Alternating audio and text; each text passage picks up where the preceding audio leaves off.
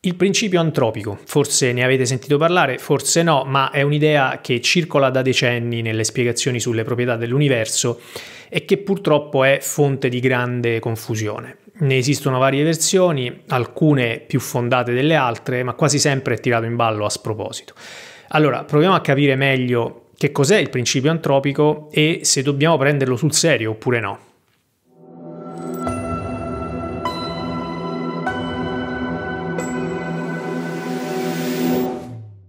Allora, partiamo dall'inizio. Che significa principio antropico e da dove nasce l'idea?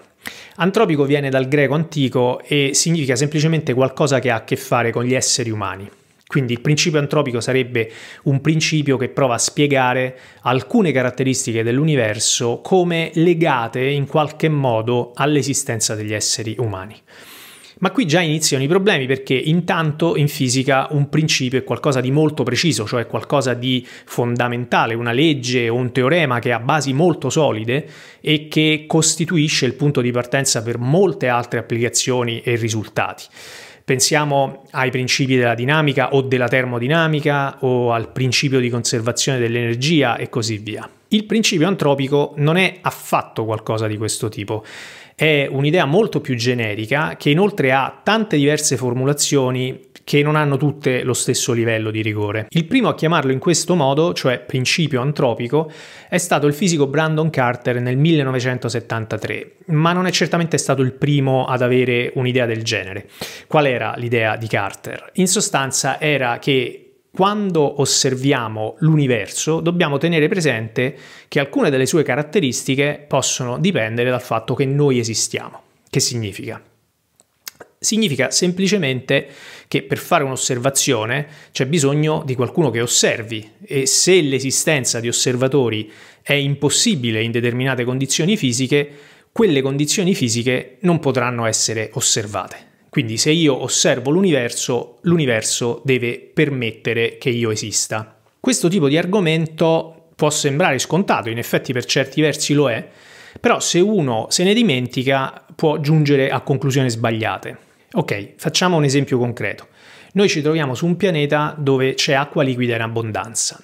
Possiamo per questo concludere che tutti i pianeti esistenti nell'universo hanno acqua liquida? No, nell'universo possono esistere sia pianeti con acqua liquida sia pianeti senza acqua liquida, ma siccome l'acqua liquida è un requisito per la nostra esistenza, eh, noi dobbiamo per forza trovarci in un pianeta che abbia le caratteristiche fisiche giuste per averla, e quindi una temperatura adeguata e perciò una certa distanza dalla sua stella e così via. La stessa cosa si potrebbe dire riguardo a altri fattori indispensabili per la nostra esistenza, come una certa concentrazione di ossigeno nell'atmosfera, eccetera. Quindi, se qualcuno volesse dire, To, guarda, è incredibile che il pianeta dove ci troviamo abbia proprio le caratteristiche adatte agli esseri umani, che colpo di fortuna, sembra fatta apposta per noi, Beh, la risposta sarebbe che non può essere altro che così perché altrimenti non saremmo qui a parlarne. Ora, uno può anche pensare di applicare questo ragionamento all'intero universo. Ad esempio, potremmo chiederci come mai osserviamo un universo che ha circa 14 miliardi di anni e la risposta basata sul principio antropico potrebbe essere che se fosse molto più giovane non ci sarebbe stato tempo a sufficienza per formare stelle o pianeti e se invece fosse molto più vecchio eh, tutte le stelle sarebbero spente e quindi c'è un certo intervallo di età in cui la presenza di osservatori è possibile, mentre è impossibile fuori da quell'intervallo. In realtà un argomento di questo tipo può essere applicato a qualunque osservatore, non solo agli esseri umani, il che già ci fa capire che il nome antropico non è una scelta molto felice, quindi non solo il principio antropico non è un principio, ma non ha neanche necessariamente a che fare con gli esseri umani.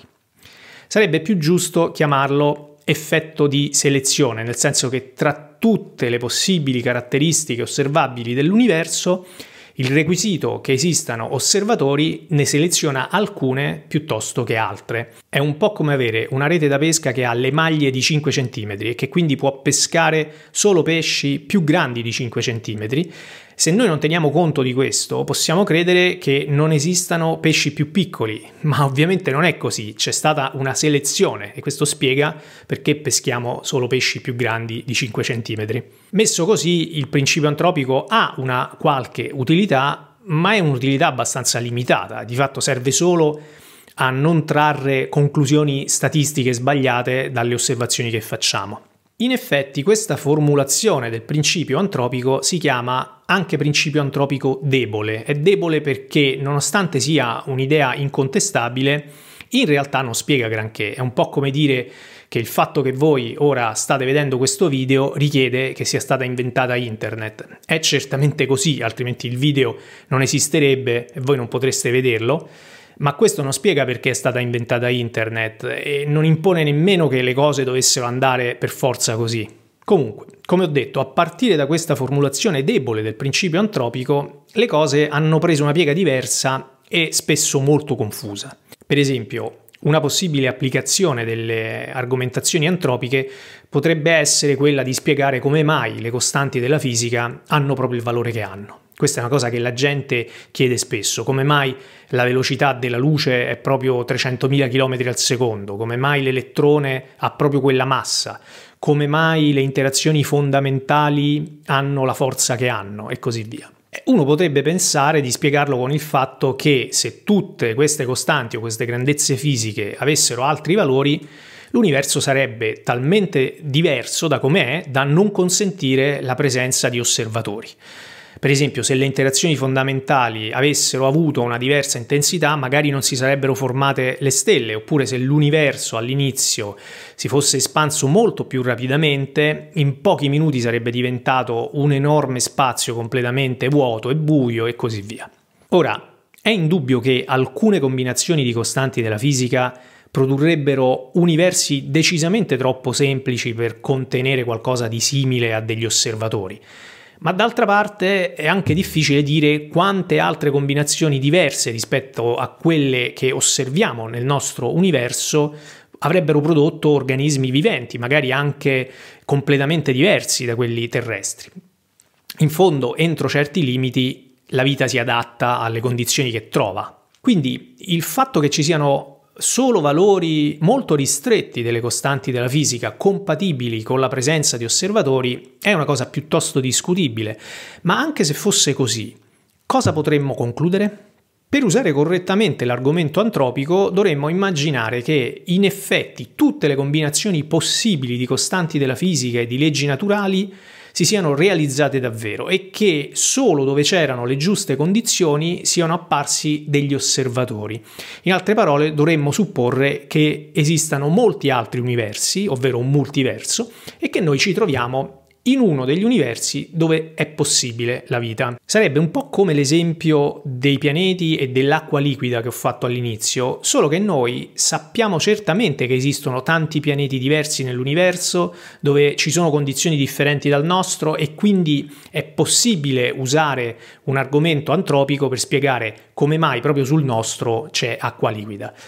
Come ho già detto, non è una spiegazione particolarmente sorprendente, anzi, in effetti non è neanche una vera spiegazione, ma di certo serve a capire che non c'è nessun mistero dietro il fatto che il nostro pianeta ha le condizioni adatte alla vita. Ma invece, come ho detto nel video precedente, noi non sappiamo se esistono altri universi con altre leggi fisiche, quindi non è detto che usare l'argomento antropico per spiegare il valore delle costanti della fisica abbia senso. In effetti c'è anche chi usa l'argomento antropico al contrario, come una specie di prova dell'esistenza del multiverso. Ovvero la prova sarebbe che siccome vediamo che le leggi della fisica e le costanti di natura sembrano essere adatte alla presenza di osservatori, allora devono per forza esistere tanti diversi universi in modo che noi possiamo trovarci in uno di quelli con le condizioni giuste ma in realtà non si può prendere la nostra esistenza come prova dell'esistenza del multiverso, perché sarebbe come dire che l'esistenza di questo video prova che esistono molti altri mondi in cui internet non è stata inventata. Per la verità, le leggi della fisica potrebbero essere così e basta, senza nessuna ragione, oppure potrebbe esserci una ragione che non abbiamo ancora scoperto e che scopriremo in futuro, o anche una ragione che potremmo non scoprire mai. Tanto per aumentare la confusione ci sono anche versioni del principio antropico diverse da quella debole. In particolare ci sono varie forme di principio antropico definito forte eh, che sostanzialmente dicono che le caratteristiche dell'universo devono essere tali da produrre osservatori. In altre parole, secondo il principio antropico forte, l'universo è fatto apposta perché ci sia qualcuno a osservarlo. E questo è un totale ribaltamento della questione e non ha nessuna giustificazione scientifica, è una posizione metafisica, naturalmente se uno vuole può sostenerla tranquillamente se gli fa piacere, ma deve sapere che non ha nessuna validità logica o basata sull'evidenza scientifica. Di fatto il principio antropico forte non è una ipotesi scientifica, non si può mettere alla prova e non spiega nulla del modo in cui è fatto l'universo o del perché contiene la vita. In effetti non è una spiegazione migliore dal punto di vista scientifico del prendere per buono il fatto che l'universo è così com'è e basta.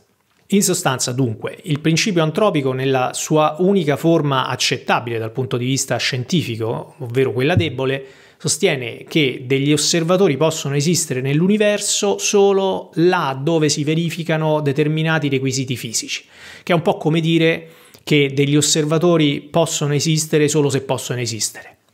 Non è una grande conclusione, in effetti, ma quantomeno non è falsa. Ogni altra forma di principio antropico, da quella forte in poi, è perlomeno inutile e certamente senza basi scientifiche.